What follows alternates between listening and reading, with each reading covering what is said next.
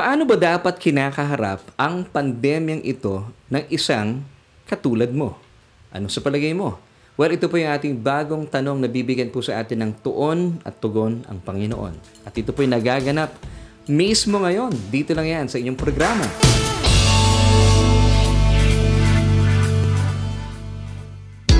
Hello everyone! Isang mabiyaya at mapagpalang araw po ang aking pagbati po sa bawat isa po sa atin na kasakasama natin ngayon at uh, I'm so glad that you're able to join me once again sa isa na namang edisyon na ating programang Solution of course with Laverne Duhot and that's me. Ako po inyong kasama at makakasama mula ngayon hanggang mamaya. Kaya naman patuloy po kayong tumutok at uh, manood at tinitiyak po sa inyo sa biyaya ng Panginoon tayo po'y mapapagpala mula po sa ating mga pag-uusapan at pag-aaralan sa araw pong ito. And of course, uh, maraming maraming salamat sa Panginoon sa isa na namang panahon at pagkakataon na tayo po'y muling nagsama-sama. Kahit saan man po kayong panig ng daigdig ay talaga namang uh, hindi po tayo napipigilan para pag-aralan at alamin ang uh, nananaga na kapahayagan sa atin ng Panginoon. Kaya naman po binabati po natin lahat ng ating mga kababayan sa buong uh, uh, mundo ano man pong uh, inyong uh, kinalalagyan. Good morning, good afternoon, and good evening. And of course, not to forget ang ating mga kababayan sa buong Pilipinas at sa buong Mega Manila. Isang mapagpala at mabiyayang gabi po ang aking pagbati sa inyong lahat. Dahil tayo po napapanood every night at 7.30 every Tuesdays and Wednesdays via Facebook Live. At uh, kung kayo po ikasasama natin for the first time, marahil kayo po ay nayakag or naitag na inyong mga kaibigan I believe this is not an accident. Ito po ay kalooban ng Diyos dahil meron po siyang nais na ipabatid po sa inyo mula po sa ating mga pag-uusapan sa araw pong ito. And uh, kung kayo nga po ay kasama namin ng mga suki na, mga first time na uh, napadako po sa ating programa, manatili lamang po kayo dahil napakaganda po ng ating mga pag-uusapan. Ito po ay sadyang napapanahon. Now, if you are watching on Facebook. Please don't forget to like and uh, follow us sa ating Facebook page, Solution with Laverne Ducot. And uh, kung kayo naman po ay aming kajamming at uh, nakakasama po natin via our YouTube channel, please consider subscribing. Kung hindi pa po ay nakakapag-subscribe, and please don't forget to hit the notification bell so that you won't miss an episode ng sa gayon sabay-sabay po tayong natututo kahit man lang sa loob ng ilang minuto. And of course, Napakaganda po na ating mga pag-uusapan ngayong araw pong ito at sasagutin po natin sa ating episode na How to Face Current Pandemic Situation. Gaya po ng sabi ko kanina napapanahon. So paano po natin dapat hinaharap ang mga kasalukuyang kina kinalalagyan na ating uh, mundo, ang pandemya ng COVID-19. So how to face current pandemic situation. At muli po, narito po yung ating tanong na bibigyan po sa atin ng tugon na ating Panginoon paano ba dapat kinakaharap ang pandemyang ito ng isang katulad mo? Ano sa palagay mo? Kung meron po kayong mga naisan pong ipabatid po sa amin, palapalagay, damdamin po sa ating katanungan ito, maaari nyo pong ilagay ang inyong mga nais ipabatid sa ating comment section. At ito po ay aming babasahin. Naisin po namin makarinig po mula po sa inyo. So paano po dapat kinakaharap ang pandemyang ito na isang katulad mo? Ano sa palagay mo? So simulan na po natin ang pag-aaral. Siyempre pa, dito lang yan sa inyong programang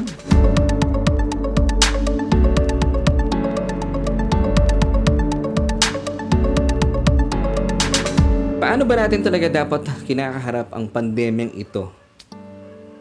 Na isang kagaya mo, isang individual na kagaya mo, isang kagaya mong Kristiyano. In other words, ang pinag-uusapan po natin ay para maiwasan na po yung mabalot po yung ating puso't isipan ng takot at lungkot. So paano ba natin sinisipat at minamasdan po yung kasalukuyang mga kaganapan sa ating paligid at sa ating mundo. Kasi depende po ito kung paano natin sinisipat ang mga kaganapang ito sa ating uh, mundo. Kasi pwede po itong magdala sa atin sa isang buhay na punong-puno ng pag-aalala, kalungkutan, at syempre pa, pangamba sa buhay. So depende kung paano po natin sinisipat Dalawang pamamaraan po kung paano po sipatin ng isang tao o ng isang kristyano ang mga kaganapan sa kanyang palipaligid o sa ating mundo. Lalo tigit sa panahon po natin sa ngayon na marami po ang uh, mga kababayan po natin, mga tao sa buong mundo ang nararanasan itong tinatawag na depression.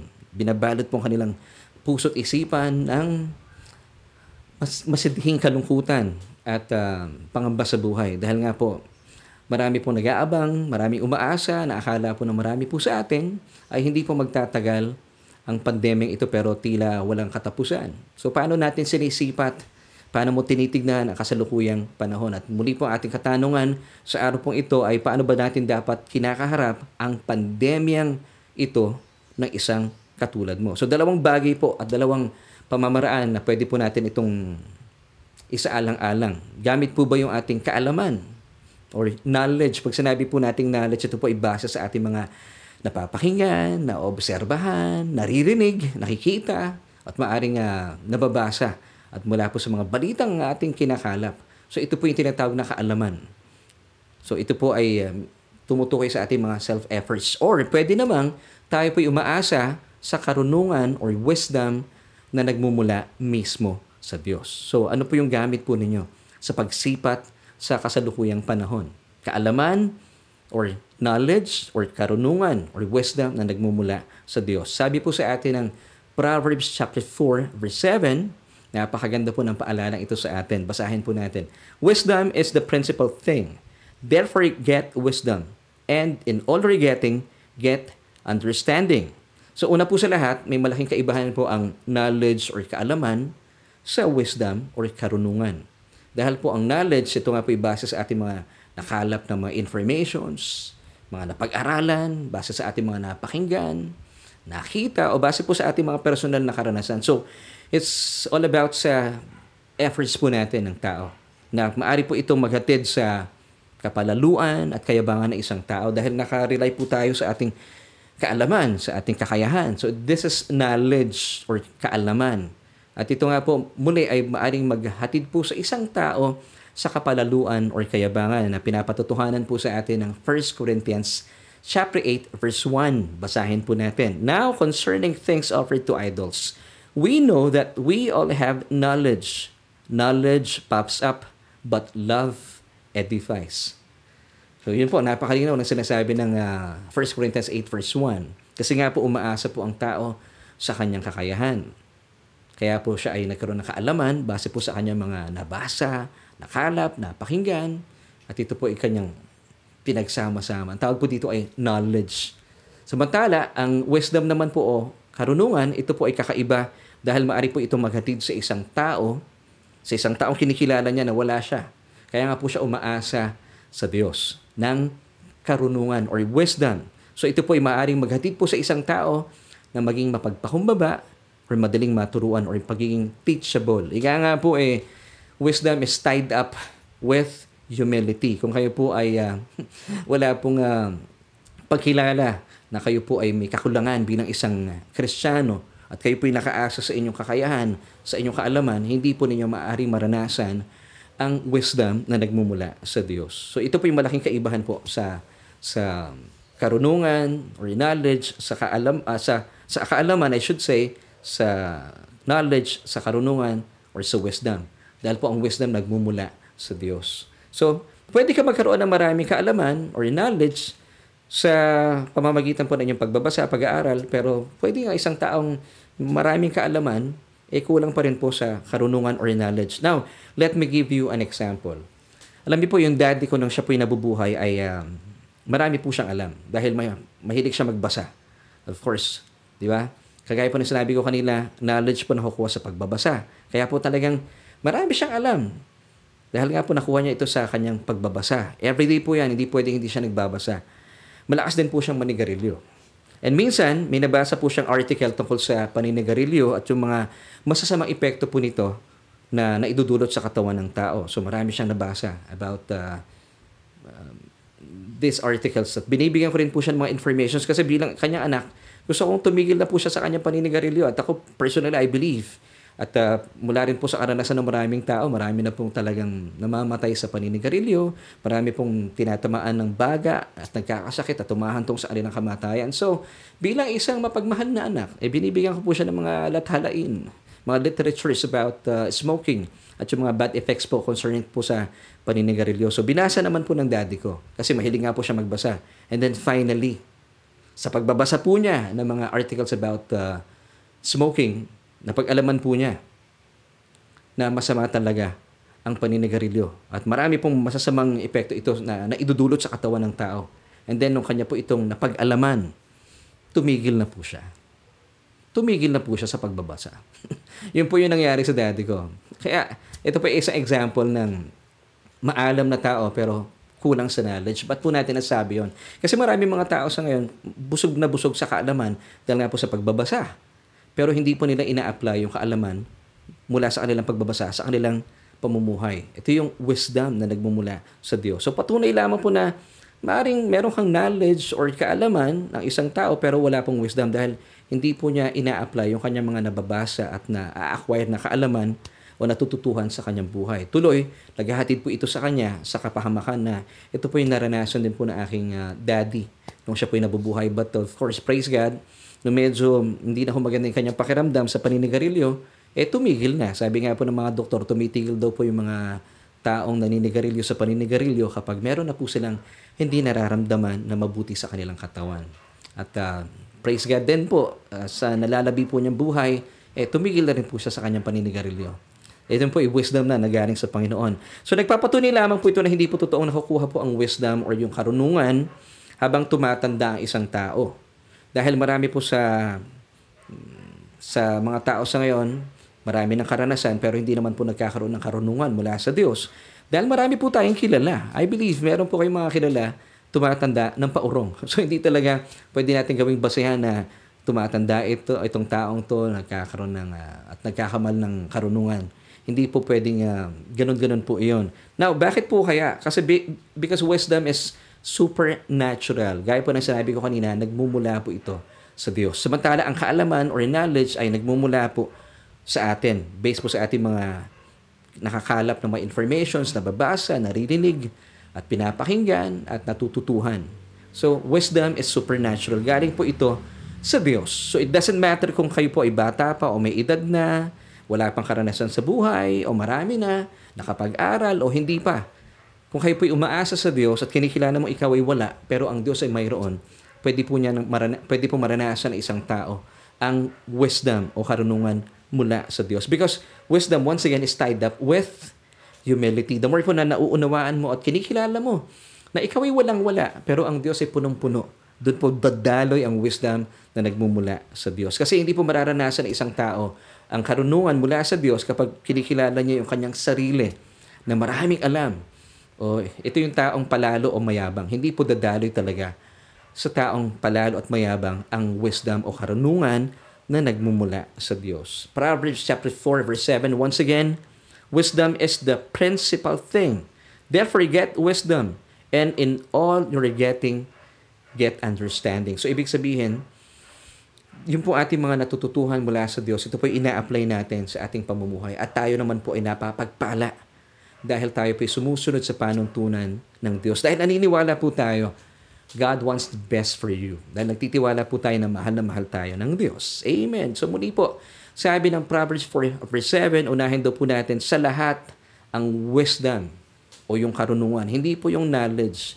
Hindi yung kaalaman po natin. Huwag po tayong umasa sa uh, kung anong meron po tayong nalalaman. Umasa po tayo. Hingin po natin sa Diyos ang karunungan niya, ang kanyang wisdom. Because wisdom is the principal thing. Sabi nga ng Proverbs 4 verse 7 kaya pala, ay uh, itong wisdom na ito ay napaka makapangyarihan dahil ito po ang magpo-promote po sa atin at maghahatid sa atin ng honor. Sabi po ng uh, verses 8 until 9, eh, still with Proverbs chapter 4. Isipin niyo po iyon ha.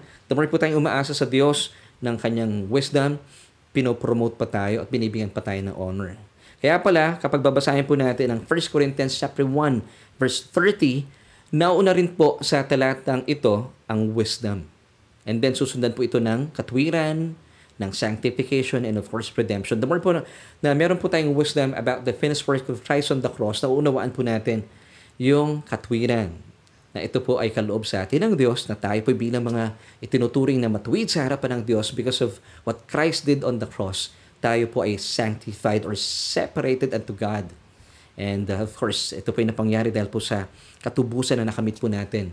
Mula pa rin po sa mga tinapos na gawa na ating Panginoong Heso Kristo. Basahin po natin 1 Corinthians chapter 1, verse 30. But of him you are in Christ Jesus who came, became for us wisdom from God and righteousness and sanctification and redemption.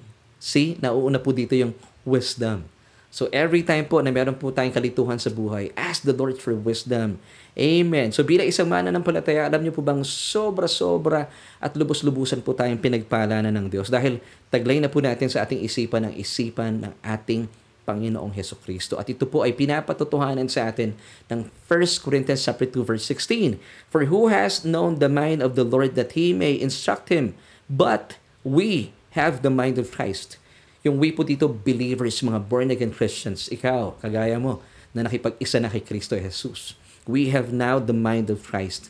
So sa mga panahon tayo po nahaharap sa mga kalituhan sa pagpapasya sa buhay, or meron po kayong mga katanungan tungkol sa mga kaganapan sa mundong ito, huwag po tayong umasa sa ating mga information na naririnig sa social media, wag po tayong umasa sa taong ito, wag tayong umasa kung kanino man o sa ating mga mga research na ginagawa. You have to ask wisdom from God. Umasa po tayo sa karunungan na nagmumula sa Diyos dahil pwede po tayong humingi sa Kanya ng karunungan. Kung tayo po ay nagkakaroon ng kalituhan o meron po kayong mga katanungan sa buhay, kasi marami pong tao sa ngayon, umahantong po sa depression, sa matinding kalungkutan, sa matinding pangamba sa buhay dahil umaasa po sila sa kung ano yung nakikita nila sa paligid. Umaasa po sila sa kanilang mga nababasa. Ang nakakaligtaan po ng maraming tao sa ngayon, of course, it's, it's but natural for unbelievers na umasa po sa mundong ito. Pero para po sa isang mana ng palatayang kagaya mo, kung bakit po kayo napupuno ng takot, ng pangamba sa buhay. Because masyado po tayong babad sa balita ng mundong ito. Of course, hindi ko po inaalis po sa atin, maging maalam po tayo sa mga nangyayari sa paligid natin, pero nakakaligtaan po natin, hindi po tayo nagbababad sa mabuting balita ni Kristo. At kung meron po tayong kalituhan at katanungan, hindi po tayo humihingi ng wisdom or kanunungan sa Diyos na pwede naman tayong humingi. At napakabuti po ng Diyos, ito po ay kanyang ibibigay po sa atin ng sagana, libre at walang halong panunumbat Basahin po natin James chapter 1 verse 5. If any of you lacks wisdom, let him ask of God, who gives to all liberally and without reproach, and it will be given to him. Wow! Ganito po kabuti ating Diyos. Hindi po niya ipagdaramot sa atin ang kanyang wisdom. At uh, bilang ating ama at tayo po bilang kanyang anak, ito po ay kanyang kusang ibibigay po sa atin ng mga humihingi sa kanya. Yung kanyang wisdom, take note ha, yung kanya pong wisdom. Hindi po basta-basta wisdom. Kasi may wisdom din po ang mundo. Pero ito po yung wisdom ng Diyos. Pwede po niya ibigay ito sa atin. Now, siya po ay nagbibigay ng sagana, libre, at wala pong kahalong pag-iimbot. I mean, uh, uh, uh, wala pong halong panunumbat, I should say. Without reproach. Ganito po kabuti ang ating Diyos. So kung meron po kayong kalituhan, tanong sa buhay, you ask the Lord for wisdom para makalaya na po tayo sa mga tanong ng buhay. Ano nga ba itong nangyayari sa ating mundo, sa kasalukuyan?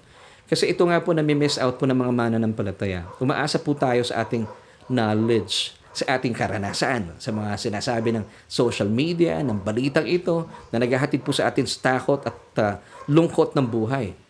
Pero kapag tayo po ay umasa sa nananagana at libre at walang sumbat na karunungan na nagmumula sa Diyos na ito po ay, atin, sa, ay, ay kanyang ibibigay po sa atin. Hindi po tayo magkakamali. Hindi po tayo hahantong sa isang buhay na punong-puno ng lungkot at uh, nababalot ng takot. Wow! So every time you read the newspapers, ito pa maganda pong paalala po sa atin. At lagi ko po itong sinasabi sa ating programa. You have to use the lens of the scriptures of the new covenant para maintindihan po natin ano ba itong mga kaguluhang nararan- nararanasan ng tao sa Pilipinas, mga pagbabago nagaganap sa buong mundo. Na talaga namang uh, marami po ang uh, nangatakot, nagatid po sa matinding kalungtu- kalungkutan at uh, naging sanhi po para uh, maraming tao po ang um, kitilin po ang kanilang mga buhay-buhay. So, para hindi po tayo humantong sa kinasasadlakan ng mga tao sa mundo, you ask the Lord for His wisdom and He will give you liberally and without reproach. Of course, you have to believe, mga kapatid. So, you may be asking, ano ang mga nangyayari sa paligid ko? Ito na yung problema ng maraming mga mananampalataya. Kung kayo po ay unbeliever, it's but natural na kayo po ay nagtataka, nagugulantang, aligaga. Pero bilang isang mananampalataya, hindi po ito dapat ang ating katayuan. Hindi po tayo kagaya ng mundo, kung sila po natatakot, it's but natural for them to experience itong mga ganitong klase ng uh, takot sa puso nila. Pero tayo, bilang mga mananampalataya, hindi po tayo dapat napapatanong, bakit ganon? Hindi na, nag, na, na nararanasan yung aking buhay na malaya kagaya dati. Pagbibiro nga po, nabasa ko lang sa social media, dahil daw po sa maling panalangin ng ating mga kababayan, ang panalangin po ng marami sa atin, sabi nila ay, Lord, ibalik niyo na po kami sa dati. Ayan tuloy. Pinalik tayo sa dati, kaya po mararanasan na naman natin sa Friday yung ECQ sa buong NCR. So, pagbibiro po ito ng, ng ilan po sa ating mga kababayan. Pero kidding aside, sabi po ng Panginoon, kapag nararanasan na po natin ang mga pangyayaring ito sa ating buhay, itingala po natin ang ating mga ulo. Dahil malapit na po yung ating redemption or katubusan. Basahin po natin Luke chapter 21 verse 28. Now when these things begin to happen, look up and lift up your heads because your redemption draws near. Now, ano po yung sinasabi dito? Bakit natin kinakailangan itingala po yung ating mga ulo? Because, it, this is the answer, ang ating pong katubusan ay nalalapit na. Now, ano pong pinag-uusapan dito ng katubusan? Pag sinasabi pong katubusan dito, hindi po yung tayo po itinubos na ng dugo na ating Panginoon. Of course, that's already happened nung tinanggap po natin ang Panginoong Jesus bilang ating Panginoon at tagapagligtas. Yung pong tinutukoy dito ng Luke chapter 21 verse 28 na redemption, it speaks about the rapture because kapag nangyari na po yung rapture, dito na po natin mararanasan yung tinatawag na bodily redemption. Magkakaroon na po ng pagbabago sa ating mga katawan. Mula po sa isang mortal, tayo po ibibigay ng isang immortal na katawan. Yung katawan na kagaya po ang uh, meron po ang ating Panginoon Jesus nang siya po ay nabuhay mula sa mga patay. Wow, ito po yung ibig sabihin ng talata na ating binasa, bodily redemption. Your for your redemption draws near according to Luke chapter 21 verse 28. So, dapat nakatingala po tayo bakit? Because malapit na po yung ating inaantabayanan, yung ating dakilang pagpapala at biyaya, yung ating dakilang pag-asa. Ito po yung rapture of the church. Amen. Titus chapter 2 verse 13. It says, looking for the blessed hope and glorious appearing of our great God and Savior Jesus Christ. Pagkaraniwan po sa maraming churches today, pinag-uusapan ng pag-asa. Pero hindi po pinag-uusapan itong blessed hope na ito na dapat po naririnig ng marami mga mananampalataya. Tuloy, marami po sa ating mga kababayan na mga mananampalataya, nanlulupaypay, nanlulumo, mga kapatid ko, mga pastor na nanonood sa ngayon, kung kayo po evangelist, bishop, pastor, o mga Bible, Bible uh, um, leaders o Bible school teachers, ituro po natin, ipaalam po natin, ipaalala po natin sa ating mga kapatiran itong blessed hope. Ano po yung blessed hope? It's all about the rapture. Para po ang atin po mga kapatiran, hindi po sila nanlulumo at nanlulupaypay bagkos nakatingala po sila looking for that blessed hope the glorious appearing of our great God and Savior Jesus Christ. Kapag naiintindihan po natin ang mga katotohanan ito, pinapawi po nito ang anumang lungkot at takot sa buhay. Amen. So sana po, mga kapatid, ito po mga ganitong usapan ay pinapahalagahan po natin bilang mga mananampalataya. And I pray, kung kayo po nanonood sa ngayon or first time po ninyo nakasama namin sa ating programa, dalayan ko po na sana hindi po kayo isa sa mga scoffers, or mga nanunuya na binabanggit po ni Apostol Pedro sa kanyang mga sulat sa 2 Peter chapter 3 na kung saan sa mga huling panahon, kagaya po ng panahon natin sa ngayon, marami po maglalabasan ng mga manunuya po sa atin. Mga scoffers. That's sinasabi nila, tinutuya nila tayo. Nasaan na yung rapture na sinasabi ninyo? Hindi naman nangyayari. Basahin po natin ha, 2 Peter chapter 3, verses 3 until 4. Knowing this first, that scoffers will come in the last days. At marami na po sila sa ngayon. Marami na po nanunuya po sa atin. Sinasabi nila, nasaan na yan? Tuloy po natin ang pagbasa. Walking according to their own lusts. Verse 4, and saying, When is the promise of His coming? For since the fathers fell asleep, all things continue as they were from the beginning of creation. Nabasahin po natin sa magandang balita Biblia. Kasi mas ramdam po natin na talagang marami na pong scoffers ngayon, marami nang nanunuya sa atin. Ikalawang Pedro, Kapitulo 3, mga talatang 3 hanggang 4. Una sa lahat, dapat ninyong malaman na sa mga huling araw ay pagtatawanan kayo ng mga taong namumuhay ayon sa mga nasa ng laman. Verse 4, sasabihin nila, si Kristo ay nangakong darating. Hindi ba? O nasa na siya? Namatay na ating mga ninuno, ngunit wala pa rin pagbabago buhat ng likain ng mundong ito. So bakit po kaya napapatagal ang uh, pagbabalik ng ating Panginoon? At bakit po kaya itong mga scoffers na ito ay talaga namang tuwang-tuwa silang nanunuya? Kasi sila po, sabi ng talata, sila po ay umaayon sa nasa na kanilang laman. Nakatingin po sila sa kanilang mga sarili. Hindi po sila nakatingin o humihi ng wisdom mula sa Diyos. This is true. Kasi sabi po ng talata eh. Now the question is, bakit nga po kaya napapatagal po ang pagbabalik po ng Panginoon sa atin para tayo po ay sunduin halfway sa alapaap? What do you think? Well, ito pong sagot sa atin ng Diyos, mai-in love po kayo.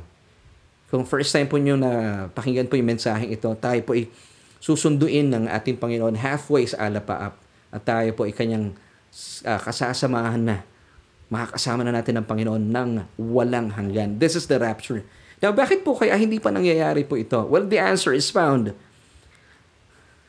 sa mga susunod na talata. Kung kayo po isa sa mga scoffers na nunuya, kapatid, pakinggan po ninyo ang dahilan ng Panginoon kung bakit po nadidelay ang kanyang pagbabalik para tayo po isunduin ang mga mananampalataya, sunduin at tatagpuin sa alapaap at nang sa gayon makasama na po tayo ng walang hanggan. Basahin po natin this time 2 Peter chapter 3 verse 9. The Lord is not slack concerning his promise, as some count slackness, but is long-suffering toward us, not willing that any should perish, but that all should come to repentance. Basahin natin sa Tagalog para mas daman po natin. Ito yung dahilan kung bakit napapatagal. Take note ha, mga scoffers, mga nanunuya. Ito po ay sinasabi ko po sa inyo ng buong pagmamahal ng sa gayon, mabuksan po ating isipan. Hindi po sa hindi darating ang Panginoon. Kapag siya po nangako, tutuparin niya po ito. Ngayon, kung bakit po napapatagal, ikalawang Pedro, kapitulo 3, talatang siyam. Basahin po natin. Binibigyan pa niya ng pagkakataon ng lahat upang makapagsisi at tumalikod sa kasalanan sapagkat hindi niya nais na may mapahamak. Ito po ang puso ng Diyos. Kagaya po ng sabi ko kanina, kung malalaman po natin yung reason ng Diyos kung bakit po hindi pa tayo sinusundo, hindi pa nagaganap ang rapture sa ngayon, because sabi po muli nung talata, hindi po naisin ng Diyos na ang lahat po ay mapahamak. Ang puso po ng Diyos, as much as possible, sana all maligtas. Kung meron man pong uh, pinagbabagayan po yung uh, phrase na sana all, ito po ay para sa Diyos. Ito po yung puso niya. Sana all maligtas. Pero of course, alam po natin, marami pa rin mga tao ang matitigas ang puso. And that's why isinilang po ang ating uh, programa, ang ating Bible study online na kagaya po na tinitibok ng puso ng Diyos. Ito rin po yung pagnanasa natin. Sana all maligtas. Kasi napakaganda po ng plano ng Diyos. Ibinigay na po niya ang kanyang bugtong na anak. Yun na po yung sagot para hindi na po kayo magdusa. Para hindi nyo na po maranasan ang matinding pagdurusa doon po sa lugar na kung saan wala po siya. Now, all you have to do is just believe and receive. Ito pong uh, biyayang kaloob po sa atin ng kanyang kaligtasan. Paniwalaan lamang po na si Kristo ay namatay para po sa katubusan ng ating mga kasalanan. Ganoon kasimple.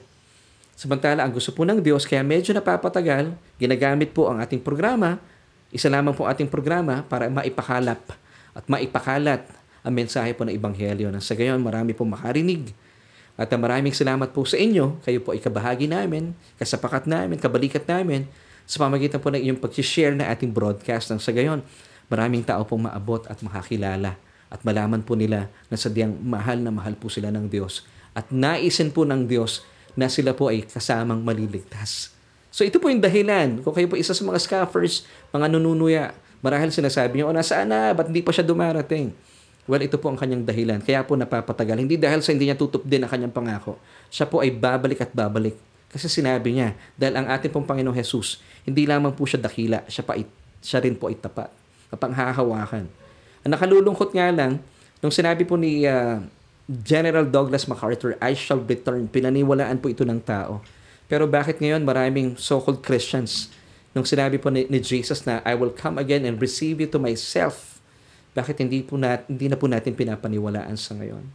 Masigit po ang ating Panginoon kumpara kay General Douglas MacArthur.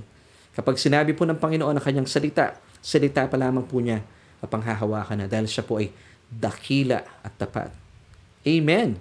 So dito po, tilayin ko na kung kayo po isa sa mga scoffers nanunuya, well, napakalinaw po ng sinasabi ng, ng talata. Kaya po pala medyo napapatagal. Ay dahil naisin po ng Diyos na maraming tao po mga ligtas, magkaroon po ng pagbabago ng isipan at uh, tanggapin po nila ang mayamang paanyaya sa kanila ng Diyos. So ang gusto niyang ang gusto man sabihin ng mga scoffers, sabihin niyo na po yung mga panunuya, pero malinaw po at napakalinaw pa sa sikat ng araw ang pangako po sa atin ng ating Panginoon na siya po ay magbabalik at tayo po'y dadalhin sa lugar na kung saan siya po ay naroroon. John chapter 14 verse 1, 2, and 3. So sabi po dito ng verse 1 pa lang, Let not your heart be troubled. You believe in God, believe also in me. Ang ganda po ng panimulang uh, um, talata ng uh, John chapter 14. Let not your heart be troubled. Now, kapag kayo pa isamana ng palataya at puno-puno ng kabaliksahan, pag-aalala ang inyong puso, pinapakita lamang po nito base po sa konteksto na ating binasa dahil kayo po ay hindi naniniwala sa Diyos at hindi rin po kayo nananampalataya sa mga salitang binitawan ng ating Panginoon Jesus. Kaya po sabi ng John 14 verse 1, once again, Let not your heart be troubled. You believe in God, believe also in me, sabi ni Jesus. Now, ituloy po natin ang pagbasa. This time, in verses 2 until 3. Still with John chapter 14. In my Father's house are many mansions. If it were not so, I would have told you, I go to prepare a place for you. Sabi po ito ni Jesus, ha, mga kapatid. Ito po mga salitang ito ay nagmumula sa labi ng ating Panginoon. And then verse 3 tells us, And if I go and prepare a place for you, I will come again and receive you to myself. Bakit? That where I am, there you may be also. Wow! Grabe, napakaganda po ng paalala. So muli po, bakit po kaya kinakailangan po ng Panginoong Jesus na siya po ay magbalik at nang sa gayon ay dalhin po niya tayo sa lugar na kung nasaan po siya. Well, verse 3 tells us, sabi po ng talata, I will come again and receive you to myself that where I am, there you may be also. Bakit po niya tayo kukunin mula po sa mundong ito? And this speaks about the rapture. Because ang mundo pong ito, base po sa inyong nakikita at nararanasan po natin, napakagulo na. Di ba? Nakikita po natin, wala na pong kapayapaan, wala nang kalayaan, hindi ka na makalabas ng kagaya dati. Sobrang ang dami pong restrictions. And of course, I believe ito po mga restrictions na ito, mga panuntunang ito ay inilaan po sa atin ng, ng ating pamahalaan para din po sa ating kaligtasan. Pero syempre pa, hinahanap-hanap po natin yung kalayaan natin nung mga unang panahon. Na pwede nating yakapin ating mga kaibigan, magkaroon uh, na po ng kalayaan sa, na isagawa ang uh, pananambahan, pagpunta ang mga, ka, mga kabataan, ating mga anak sa eskwelahan. Pero ngayon po hindi na po natin nagagawa po yun. Pasama ng pasama na po ang mundo, pagulo na po ng pagulo ang mundo. So ito po yung dahilan na ating Panginoon kung bakit po siya magbabalik. He will come again and receive us to Himself. Dahil naisin po niya, tayo bilang kanyang mga anak, kung nasaan po siya, gusto niya naroroon po tayo. Wow! Hindi po ba napakabuti ng Diyos? So plano po ng Diyos na alisin po tayo.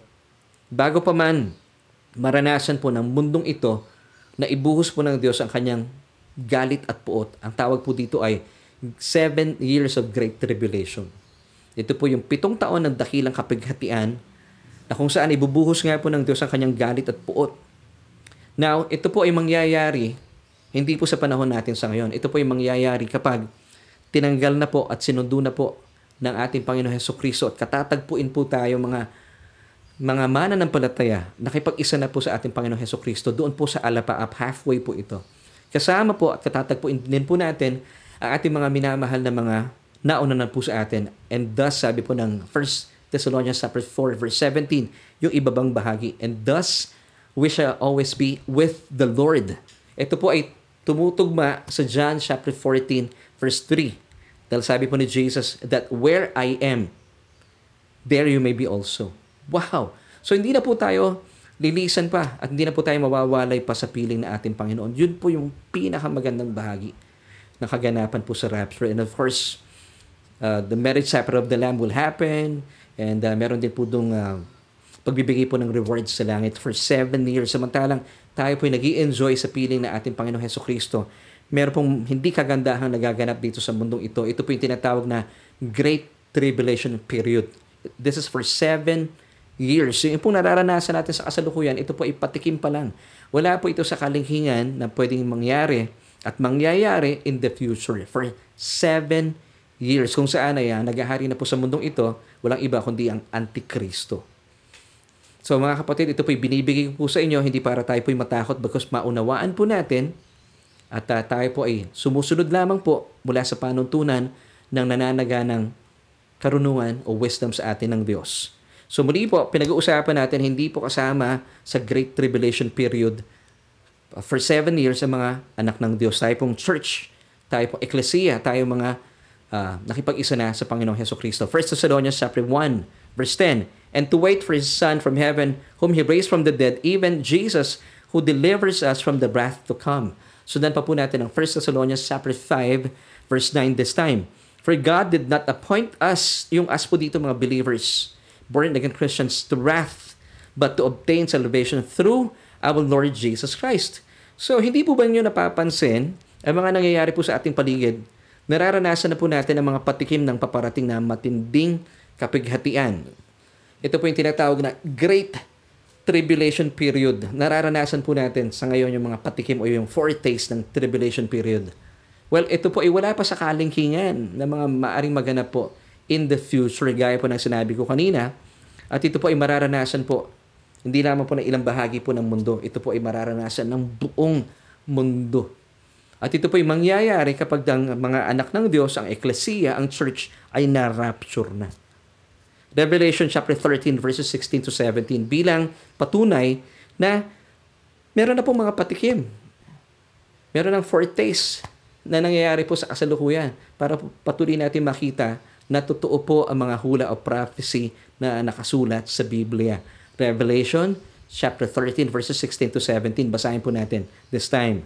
He causes, yung pong word dito na he, the Antichrist, he causes all, both small and great, rich and poor, free and slave to receive a mark on their right hand or on their foreheads. Now, sa panahon po natin sa ngayon, if you have noticed, pag pumapasok po tayo sa mga department stores, sa lahat po ng mga establishments, saan po tayo nilalagyan po tinututuhan ng mga thermometer sa ngayon, 'di ba? Sa ating foreheads o sa ating mga kamay. Ito po ay conditioning na I believe kung uh, sasabihin niyo pong eh, conspiracy theories ka, pastor. Hindi po. Gamitin po natin ang wisdom mula sa Diyos. Ito po ay conditioning na. Patikim na po ito na maaring mangyari in the future. Hindi po ba? Sundan pa po natin. Verse 17, And that no one may buy or sell except one who has the mark or the name of the beast or the number of his name. Now, gusto lamang po linawin, hindi po nakalagay sa bakuna o sa mga vaccine yung 666. Wala pong ganon. Hindi pong mangyayari ang pagtatatak ng, ng 666 sa panahon natin sa ngayon. Bakit? Kasi narito, naririto pa po ang mga anak ng Diyos, wala pang rapture. Yung pong tatakan ng number of the beast will take place after the rapture. Sa mga panahong naghahari na po ang Antikristo. So sa mga nagtatanong, well, hindi pa po nagaganap ito sa ngayon. Wala pong uh, number po ng beast o tatak po ng beast o yung mark ng beast sa mga bakuna na available po sa ngayon.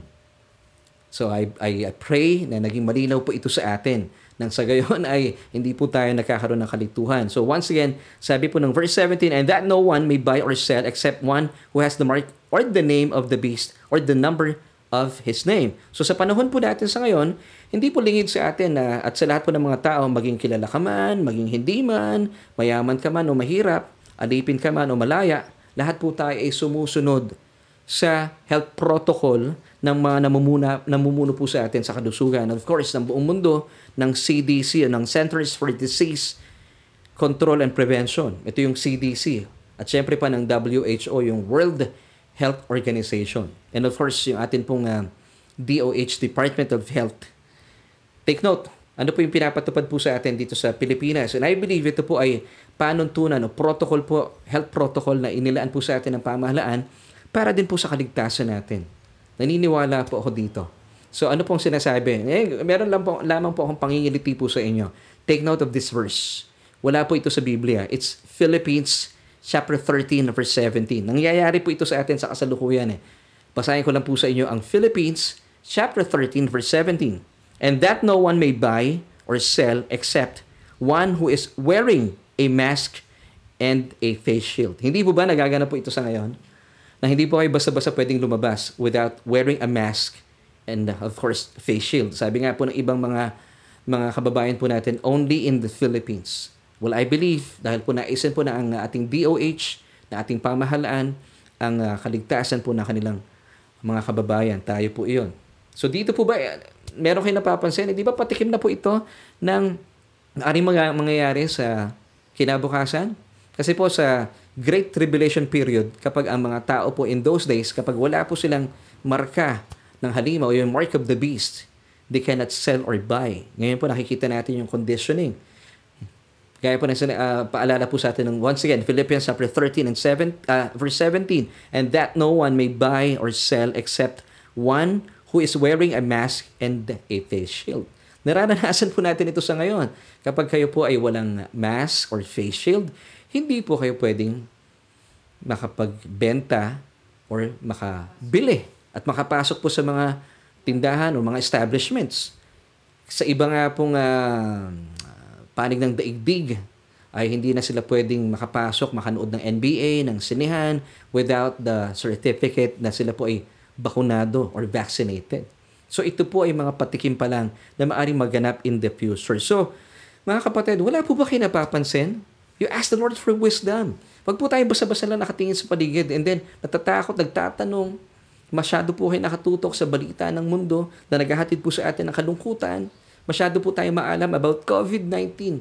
Pero kapag tinanong po tayo yung mabuting balita ni Kristo, wala po tayong alam. Mga kapatid, hindi po ito dapat ang posture na isang mananampalataya.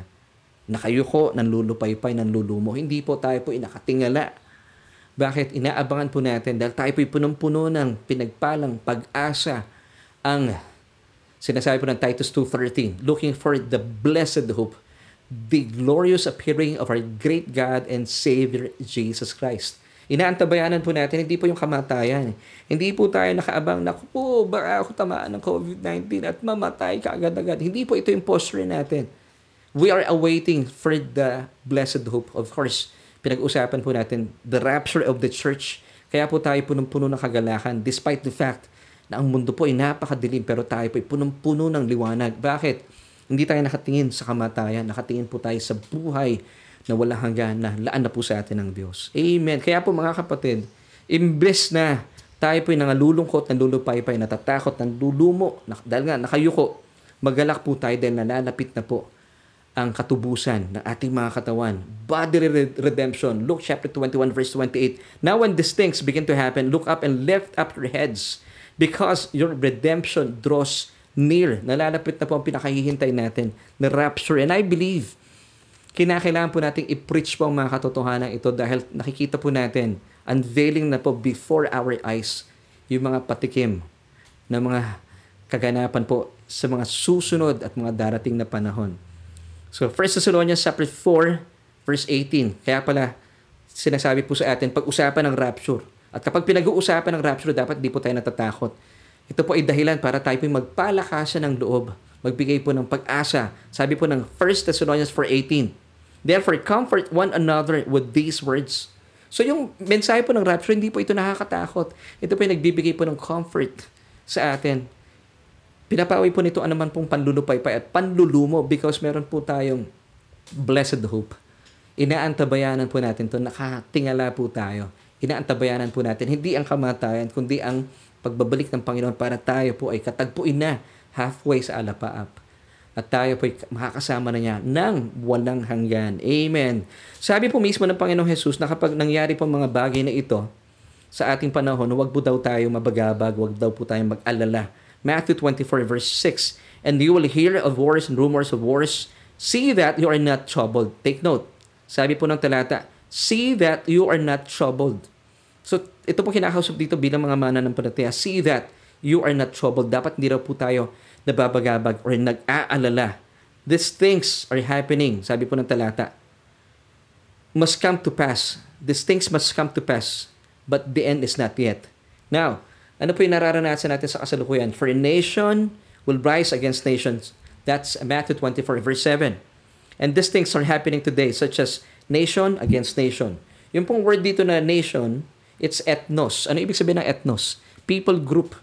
Ethnic group. Di ba? Kamakailan lamang po, naranasan po ng bansang Amerika ang mga itim laban sa mga puti. And today, nararanasan po natin. Pinag-aaway po ng kalaban dahil po sa pandemya ng COVID-19. Ang mga bakunado, nakikita po nilang kaaway yung mga hindi pa bakunado. And this is happening worldwide. Mga kapatid, huwag po tayong sumali sa away na yon. At ito nga po ang nasa likod nito, ang kalaban. Isipin nyo ha, this is ethnos against ethnos. Nation against nation. People group against people group. Mga vaccinated laban sa mga hindi pa vaccinated. Nangyayari po ito. So tuloy po natin Matthew 24 verse 7 and kingdom against kingdom. Mga bansa laban sa mga bansa. Ano po yung mga examples po dito? Iran, uh, Lebanon, Turkey, Russia against Israel. Kingdom against kingdom. Tuloy po natin ang pagbabasa. Still with Matthew 24 verse 7. And there would be famines, pestilences, and earthquakes in various places. Obviously, pestilence po itong COVID-19. Nararanasan po natin na naging sanhi para maranasan din po ang famine. Marami po sa atin ang nawalan ng trabaho, nagsara ang mga business po nila, nawalan po sila ng kabuhayan. And of course, nararanasan din po ang sunod-sunod at napakaraming earthquakes sa buong mundo. At marami rin po mga pagbaha. So ito po ay natural lamang po. Bahagi po ito ng mga propesya at mga hula. Pero sabi po muli ng, ng ating Panginoon Jesus na wag daw po tayo mabagabag at mag-alala. Because mangyayari at mangyayari po ito. Matthew 24 verse 8 this time, sabi po ng Panginoon, All these are the beginning of sorrows. Ito po ay panimula pa lamang po ng mga pagdadalamhati. Pero ang paanyaya po sa atin at paalaala sa atin ng Panginoong Jesus, wag daw po tayong mabagabag. Wag daw po tayong mag-alala. Now, once again, you have to be conscious about this. These are just signs of the times. Kaya po wala tayong dapat ikabalisa. But instead, dapat maging masaya po tayo. Ibig sabihin, lahat po na nakasulat ng mga hula sa Biblia, mga nakasulat na propesiya, ay totoo. At ito po ay na kikita na natin, tinatanggal na po yung kortina, at unti-unti na pong nangyayari sa ating kasalukuyang panahon. So muli po, these are just signs of the times bilang patunay na totoo po ang Diyos kapag siya po ay nagsabi, hindi lamang po siya tapat, siya po ay dakila sa kanyang mga salitang binibitawan at sadyang mapanghahawakan. So once again, sabi po na ating Panginoon Heso Kristo that these things must come to pass, but see that you are not troubled as a child of God. Amen. Kaya po meron pa rin po tayong ngiti sa ating mga labi. At ang mga nangyayari pong ito ay hindi po hatol at parusa po sa atin ng Diyos, kundi mga prophecy, mga hula para maihanda po tayo sa mga mangyayari sa kasalukuyan na may kaugnayan sa mga nangyayari o mangyayari sa kinabukasan. Kaya huwag po nating sayangin ang oras kung kayo po ay uh, gusto nyong maranasan ng pagliligtas mula po sa magulong mundong ito. Ito po yung panahon, samantalahin po natin, this is the day of salvation. Tanggapin po ninyo ang Panginoong Heso Kristo. Kung naisin po nyong maligtas mula po sa magulong mundong ito at maranasan po at mapabilang sa mga taong mararapture, tayo po aalisin. Ibig sabihin po ng rapture, tayo po ay tatanggalin po ng ating Panginoong Jesus mula po sa magulong mundong ito the snatching away of the church. 1 Thessalonians chapter 4, verse 17. Yung pong word doon na snatching away, it's harpazo or rapture. Amen. So, kung kayo po ay nais niyo po maranasan yung rapture na ito at mapabilang po sa napakaganda at inaantabayanan po nating mangyayaring ito. It's imminent. Ibig sabihin, it, it can happen anytime soon. It can ha- happen maybe today or mamaya po pagkatapos ng ating programa. Well, you have to receive Christ as Lord and personal Savior. Huwag na po tayong mag-atubili. Huwag na tayong magpa, higa nga eh, magpabukas pa. Samantalahin po natin. Sabi po ng 2 Corinthians chapter 6 verse 2. For he says, In an acceptable time I have heard you, and in the day of salvation I have helped you. Behold, now is the accepted time. Behold, now is the day of salvation. Amen. So kung mamaya po meron tayong uh, uh, panahon para kayo po itumanggap sa paanyaya sa inyo ng Diyos bago po matapos ang ating programa. Huwag na po tayong magpatumpik-tumpik. Higa nga, eh, samantalahin po natin because sabi nga po ng 2 Corinthians chapter 6 verse 2, Now is the day of your salvation. Hindi po tomorrow. It's now. Ngayon po ang araw ng kaligtasan. And ano po ang dahilan po kung ba't po binibigyan tayo ng mga hula o mga propesya ng Diyos. Bakit po niya ito isinulat sa Biblia? Now, hindi po ito binigay ng Diyos para takutin po tayo. Take note of this uh, reminder mga kapatid. Bible prophecy is not written to scare us, but to excite us. Amen. Ulitin ko po ah, Bible prophecy is not written to scare us, but to excite us. Amen. So bakit po isinulat po ng Diyos sa mga hulang ito sa pamagitan po ng kanyang mga kinasihan na mga propeta? Bakit po? Number one, para tayo po manampalataya sa Panginoon. Sabi po ng John 14 verse 29, And now I have told you before it comes, that when it does come to pass, you may believe. Sinusulat ko na sa inyo in advance, sabi ni Jesus, para pag nangyari na ito in the future, kayo ay manampalataya sa akin. Hindi po ba? Talaga namang walang dahilan na hindi po tayo manampalataya sa ating Panginoon because yung pong mga isinulat na pong hula long, long time ago, it's unveiling before our eyes today. And it's happening, mga kapatid. Ano po ang naidudulot po nito sa atin? Nananagaya, nananagana po yung ating pananampalataya sa ating Panginoon Heso Kristo. Second reason is para pag-aralan at alamin po natin. Nang sa gayon, hindi po tayo matakot, hindi po tayo masadlak sa kalungkutan at mga pasadilim. Ang mga propesiya, mga hula po sa Biblia, isinulat ng Diyos para lamang po itong app na ways ng sa gayon ay magsilbing gabay at para hindi po tayo maligaw at matangay sa agos po ng mundong ito. Ang galing, di po ba? So ito po inilaan ng Diyos. Once again, Bible prophecy is not written to scare us, but to excite us. Kaya po every time you uh, talk about the rapture, kapag kayo po ay natatakot, nababalot po ng lungkot at uh, pangamba ang inyong mga puso, mali pong rapture ang mensahe na papakinggan po ninyo. Because ang rapture po, it's a glorious event. Kaya po sabi ng 1 Thessalonians 4 verse 18, Therefore comfort one another with these words. Kung natatakot po kayo pinag-uusapan ng rapture, hindi po kayo nako-comfort. Now, ano po ibig sabihin nun? Sigurado, mali pong rapture na napapakinggan po ninyo. Pero kapag tama po ang inyong pinapakinggan, gaya po na ating pinag-uusapan today, hindi po ba nako-comfort po tayo? Kung kayo po isang mana ng palataya, ipinagkatiwala ang inyong buhay sa Panginoon, definitely kasama po kayo. Kabilang kayo sa mga mararapture. When? Hindi po natin alam. Maybe today, maya-maya, it can happen anytime soon. So exciting po ito. Therefore, comfort one another with these words. And I'm doing this today. Kino-comfort ko po kayo with these words, the words of the rapture. Now, bilang pagtatapos, bigyan tugon na po natin ang ating katanungan kanina ng sa gayon, magkaroon na rin po tayo ng tamang solution. Paano ba dapat kinakaharap ang pandemyang ito ng isang katulad mo? So ano na sa palagay mo kapatid?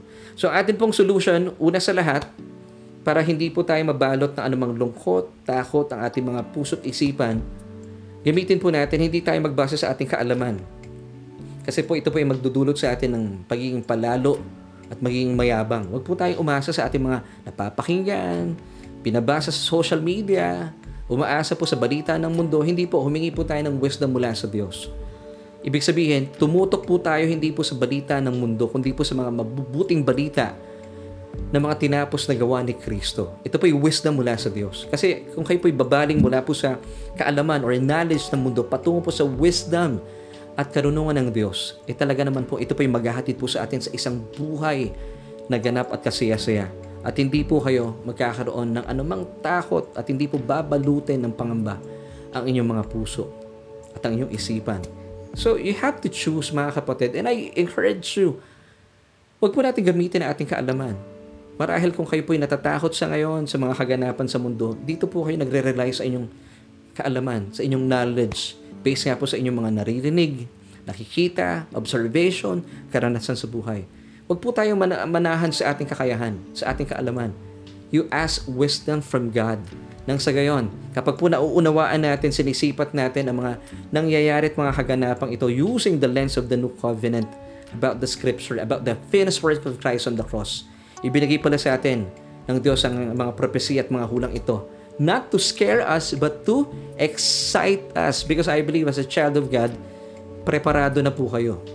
Wala na po kayong dapat gawin. All you have to do is just rest in the finished work of Christ on the cross. At dahil doon, na-excite po kayo. And the more po na tayo po ay nagbababat sa salita ng Diyos, yung wisdom po na flow po sa atin. Wow! Amen. At kayo po ay talaga naman pinagtatanungan ng mga taong naninirahan at nananatili sa mundo. Why? Because meron po tayong wisdom. Nakikita po nila sa atin yung kakaiba. Bakit sa kabila ng pandemic ito, sa kabila ng buong mundo ay natatakot, bakit nakangiti ka pa rin? Nagagala ka pa rin, hindi ka natatakot because we have the wisdom of God. You have the mind of Christ. Amen. So mga kapatid, ito po yung ating solution for tonight. Kaharapin po natin ang pandemic ito na punong-puno ng karunungan na nagmumula sa Diyos para nauunawaan po natin ang bawat hula ang mga propesiya na isinulat noon na nakikita na po natin na nangyayari sa ngayon. Amen. So muli po, sa paalala po sa atin ng Luke chapter 21 verse 28, Now when these things begin to happen, look up and lift up your heads because your redemption draws near. So as a child of God, ito po dapat yung ating posture. Nakatingala. Inaantabayanan po natin yung uh, pagpapala ng ating pag-asa, yung ating blessed hope. Hindi po tayo nakayuko at nanlulupaypay at nanlulumo hindi po natin inantabayanan yung kamatayan na pwedeng ihatid sa atin ng COVID-19. Hindi po. Kaligtasan, buhay na walang hanggan. Nakaantabay po tayo sa ating blessed hope which is the rapture. Looking for the blessed hope and glorious appearing of our great God and Savior Jesus Christ. Hindi tayo nakatingin sa ating mga sarili. Saan ka nakatingin? Kay Kristo Jesus. Amen! Because mga kapatid, sabi po ng Luke 21 verse 28, once again, Lift up your heads because your redemption draws near. Amen. Be excited kapatid because Jesus is coming soon. Maranatha. Maraming maraming salamat po kaibigan for joining me today at dalayan ko po kayo po ay uh, na-comfort, na-encourage sa ating mga pinag-usapan at napag-alaman din po natin ano ba yung uh, paano ba dapat natin kinakaharap ang pandemyang ito ng isang katulad mo. Gamit po natin hindi po yung kaalaman, hindi yung knowledge ng mundo, kundi ang karunungan wisdom na nagmumula sa ating Diyos. Amen. Kung kapatid, nais ko pong samantalahin ng pagkakataong ito, kung kayo po ay nabubuhay sa matinding kalungkutan at matinding uh, takot sa buhay na ito dahil po sa mga nangyayari po sa paligid natin at uh, hindi naman po lingid sa atin sa ngayon, kinakaharap po na ating uh, mundo, itong Delta variant na sabi po ng mga eksperto ay mas mabilis makahawa. Well, basically, kapatid, kung kayo po'y wala sa Panginoong Heso Kristo, wala po kayong relasyon sa bugtong na anak ng Diyos, makapangyarihan po itong Delta na ito dahil hindi po kayo pwedeng ingatan ng Diyos kung hindi po nyo bibigyan ng karapatan ng Diyos na pag-ingatan ka sa pamamagitan ng kanyang bugtong na anak na si Kristo. Pero kapag kayo po ay tumugon sa paanyaya sa inyo ng Diyos sa tanggapin ang kanyang bugtong na anak. Wala pong magagawa ang Delta variant na ito dahil mas ma, dahil mas makapangyarihan po ang biyaya sa atin ng Diyos. Grace is greater than COVID-19. Ano man pong variant na lalabas in the future, mas makapangyarihan po ang kapangyarihan ng dugo ng ating Panginoon Heso Kristo na nabubo doon sa krus ng Kalbaryo para sa iyo kung ito po inyong tatanggapin. Now, marahil ang tanong mo, Pastor, ano pong gagawin ko? Simple lang. Sabi po ng Romans 10 verse 9 that if you, if you confess with your mouth the Lord Jesus Christ and believe in your hearts that He was raised from the dead, you shall be saved. Now, ang akin pong paanyaya po sa inyo, tayo po'y mananalangin at kung kayo po ay sasabay sa aking panalangin, bubuksan po ninyo inyong bibig, aakuin po ninyo na inyong pong sariling panalangin na aking panalangin, at ito po'y magmumula sa inyong puso at tatanggapin mo mula ngayon si Kristo bilang iyong Panginoon at tagapagligtas ikaw ay tiyak na maliligtas. Di po ba napakasimple? So kapatid, kung gusto mong maligtas, sabayan niyo po ako sa aking panalangin. Buksan po ninyo ang inyong mga bibig. Sundan niyo po yung bawat salita ang aking bibigkasin. Let's pray. Sabihin niyo po ito, O Diyos, kinikilala ko po ang aking sarili na walang kakayahan, hiwalay po sa inyo. Kinikilala ko po na ako'y isang makasalanan at nangangailangan ng isang tagapagligtas. Kaya naman, Simula po sa araw pong ito, tinatanggap ko ang iyong bugtong na anak na si Kristo bilang aking Panginoon at sariling tagapagligtas. Panginoong Jesus, maghari po kayo sa aking puso. Tinatanggap kita at naniniwala ako, ikaw lamang ang aking tagapagligtas sa buhay na ito at sa mga darating pang bukas. Salamat po sa buhay na walang hanggan at maraming salamat din po dahil inaaking ko na na tunay ang nakasulat na ang pangalan ko sa aklat ng buhay. Amen at Amen. Kapatid, congratulations kung kayo po ay nanalangin sa inyong mga puso at sinundan niyo po yung panalangin niyo na tinanggap niyo po ang, ang ating Panginoong Jesus bilang inyong Panginoon at tagapagligtas. Tiyak po na kayo po ay makakasama sa rapture. Amen. At uh, sa pagkakataon po ito, nais ko naman po ipanalangin ang isang kagaya mo marahil na balot na balot po ng lungkot at takot ang inyong mga puso. Bakit po kaya? Well, napag-alaman po natin dahil sinisipat po natin ang mga kaganapang ito sa ating uh, paligid, sa ating mundo, gamit po ang ating kaalaman. Masyado po tayo nakarely sa ating uh, mga researches, mga nakalap na information, sa ating mga pinapakinggan. Well, it's about time for us na magkaroon po ng pagbabago ng isipan. Mula po sa pagiging uh, nakatutok lamang sa inyong kaalaman, sa inyong kakayahan, why not this time mga kapatid? Kung gusto mo maranasan ang isang buhay na ganap at kasiyasaya, tayo po ay uh, umasa sa karunungan at wisdom ng Diyos. Nang sa gayon, mapawi na po ang anumang takot at lungkot na bumabalot po sa inyong mga puso. Gusto ko po kayong ipanalangin. Samahan niyo po ako. Aming Diyos at Amang makapangyarihan sa lahat, maraming maraming salamat po sa kapatid na ito na siya po ay kasakasama namin nag-aaral sa amin pong uh, Bible study online. Salamat Panginoon dahil hinahayaan niya po ang kanyang puso't isipan na magkaroon po ng pagbabago mula po sa kanya pong uh, pagyakap sa kanyang sariling kaalaman base po sa kanyang mga napapakinggan, nakakalap ng mga informations o sa kanyang mga nakikita. Dito po siya na nag-uukol na kanyang panahon kaya naman po binabalot po ng takot at ng kalungkutan ang kanyang puso. But this time, Panginoon, dalayan ko po para sa kapatid na ito.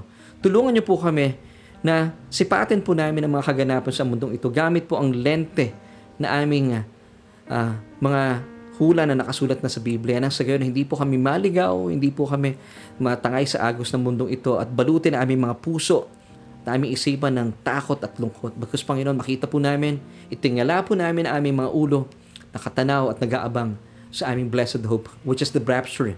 Panginoon, nan- naniniwala po kami. Kayo po ang nangako ni, ng, uh, ng pangakong ito. Ito po yung aming pangahawakan dahil kapag kayo po ay nagsalita, kayo po ang uh, nagsabi ng mga pangako, ito po yung aming pwedeng panghawakan. Hindi po ito maipapako. Because Panginoon, ito po ay magaganap at magaganap dahil tapat po ang nangako. Salamat po sa iyo, O Diyos, dahil sa mga pinag-usapan po namin at pinag-aralang ito, damang-dama po namin ang kagalakan, ang kapayapaan, at kapahingahan sa aming puso't isipan. Panginoon, salamat po sa kapatid na ito. At maging sanhi po yung aming mga pinag-usapan, maging kabalikat po namin ang mga kapatid naming uh, nanonood at uh, kasabayan po namin nag-aaral na maipakalat po namin ang broadcast na ito ng sa gayon. Marami pang taong makawala mula po sa bitag ng takot at pangamba sa mga nangyayari sa aming paligid at sa aming mundo. Salamat po, O Diyos. Salamat aming Ama sa iyong napakasaganang pag-ibig at pagmamahal po sa amin. Ito po aming panalangin at pagpupuri at pagpapasalamat sa matamis na pangalan ng aming Panginoong Jesus. Lahat po tayo magsabi ng Amen and Amen.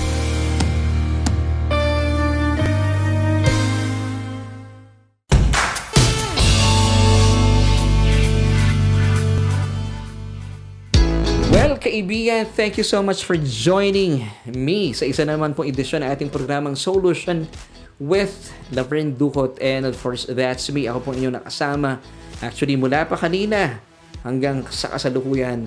At uh, maraming maraming salamat sa Panginoon. Patuloy po tayong binubuksan at binubusog ng kanyang karunungan, ng kanyang wisdom na talaga naman pong kapag ito po ay hiningi po natin sa Kanya, Kanya po ito ibibigay sa ating mga anak niya nananaga, nananagana, libre, at walang panunumbat. James chapter 1 verse 5. So wag po kayong mangimi na lumapit sa Diyos at tumingi po ng kanyang karunungan. Lalo tigit sa mga panahong ito para hindi po kayo balutin ang inyong mga puso't isipan ng lungkot, masinding lungkot, depression, at masinding takot, anxiety. Marami po mga mga kababayan natin ang namumuhay sa uh, ganitong sitwasyon. Hindi po ito kalooban ng Diyos sa atin. Paano po iyon?